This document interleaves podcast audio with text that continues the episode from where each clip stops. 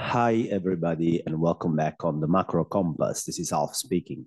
The title of this week's article is The Moment of Truth for Markets. Global markets are at important crossroads here. Central bankers around the world are showing an ever-increasing commitment to fight inflation. We have heard the Jackson Hole speech by Powell. It's being now fully digested by bond markets and also by risk assets. And we've had an upside surprise in core inflation in Europe as well. And that has sparked a debate about a 75 basis point hike by the ECB next week and inverted European yield curves. At the same time, we're having more geopolitical developments complicating the picture. For instance, China has locked in Chengdu, which is a 21 million people city. This will further pressure supply chains and hit global demand. Basically, the heat in the kitchen is increasing fast, and I'll try to answer the question whether markets can stand it. Now, to do that, we need to first deep dive into the European and US fixed income market reactions to the latest macro developments. And after that, we'll reflect on portfolio allocations going forward. So the first thing I want to say is that understanding what bond markets are pricing across the many dimensions they have is not useful because they tell us what's going to happen. The predictive abilities of bond markets is imperfect, of course. Basically, think about a year ago, fixed income markets were expecting the Fed to hike by 25 basis points in 2022, just 25. And instead, we are only 8 months in 2022. They have already delivered 225 basis point worth of hikes, and another 100 plus are highly likely. So understanding what the bond market is pricing in, it's not an exercise of prediction, but it's a useful exercise because the bond market is the biggest and most liquid building block of the global markets pyramid. Now, understanding its multi-dimensional signals is important because it helps understand where consensus lies. Now, let's start from the European market. We're going to discuss a couple of points, so just stick with me. First is that the drivers behind the European and US inflationary pressures are different indeed. Only about 15 to 20% of the pickup in European inflation is coming from aggregate demand. The rest is energy and supply bottlenecks. So I get a lot of questions, for instance, like, should the ECB just hammer inflation down wherever it comes from and aggressively hike rates, even though most of the inflation is not coming from demand, but it's coming from energy and supply bottlenecks? Well, the key word here is should.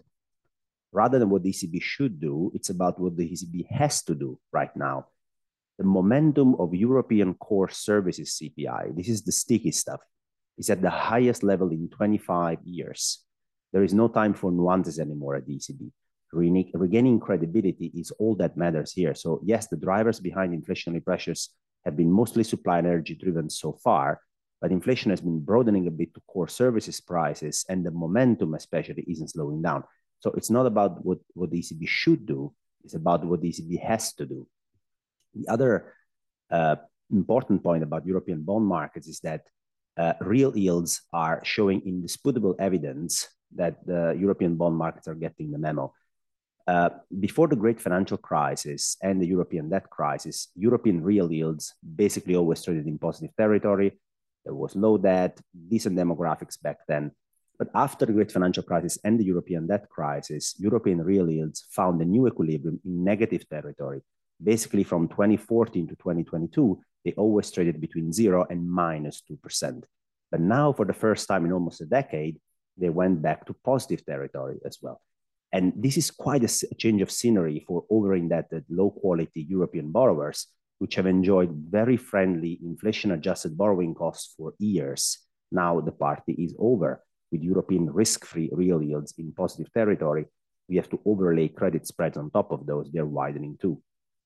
The other point is, now that markets are taking the ECB more seriously about what they have to do, not what they should do, this is getting reflected in the European yield curves too. So the 530s European OIS swap curve has inverted for the first time since 2008. And as a reminder, the overnight index swap curve, the OIS curve, is a curve that solely reflects market expectations for the future path of the ECB rate. Nothing else, just the ECB rate. That curve has inverted between 5-year and 30-year because as the ECB hikes are now more seriously priced in all the way up to a terminal rate of 2% nominal yields in Europe, which haven't been seen for more than a decade, markets expect that this will compound the downside pressure on economic growth, and hence they start reflecting that by an inverted yield curve, similar to what's happening in the US, and I believe this trend will intensify.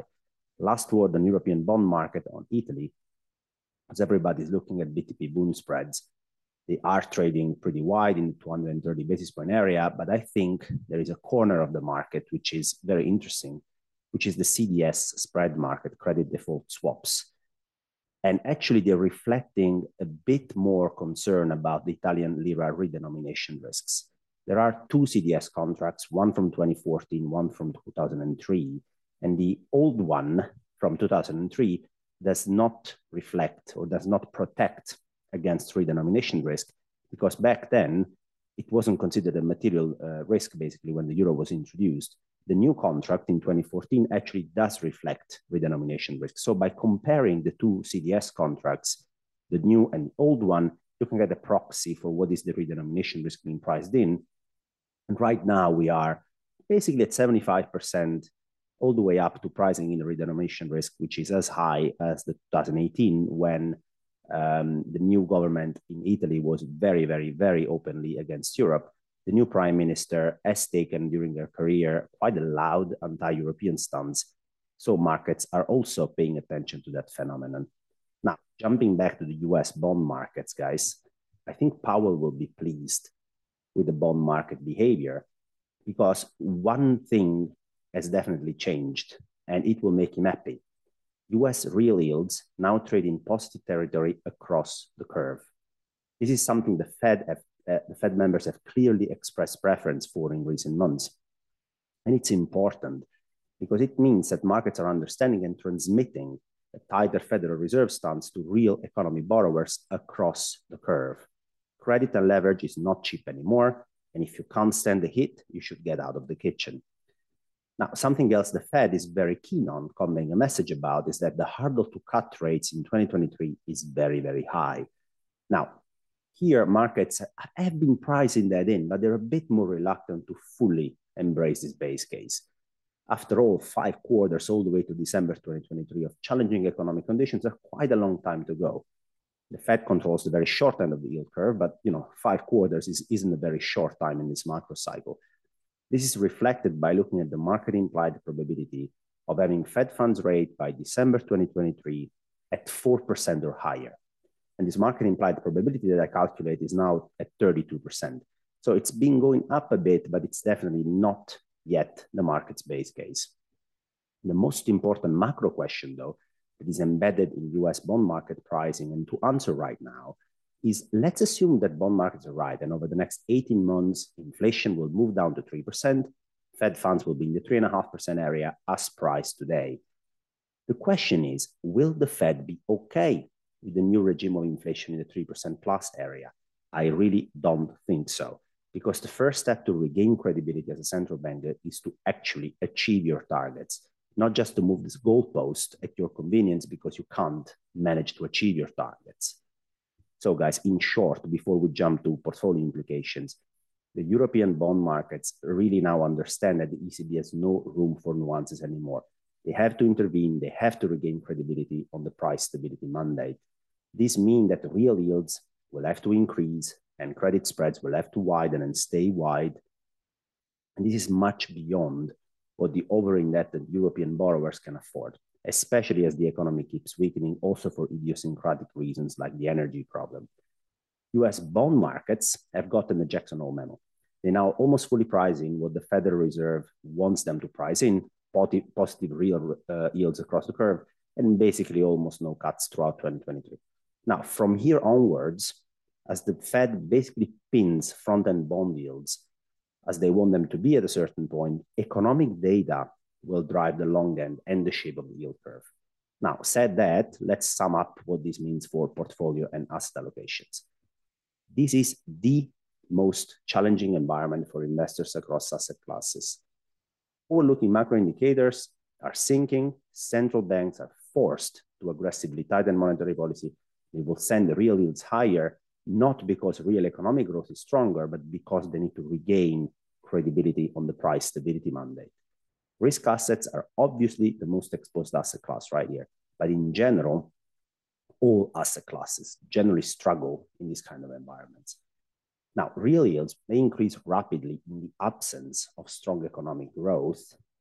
Equity valuations and risk asset valuations have to be accordingly downgraded.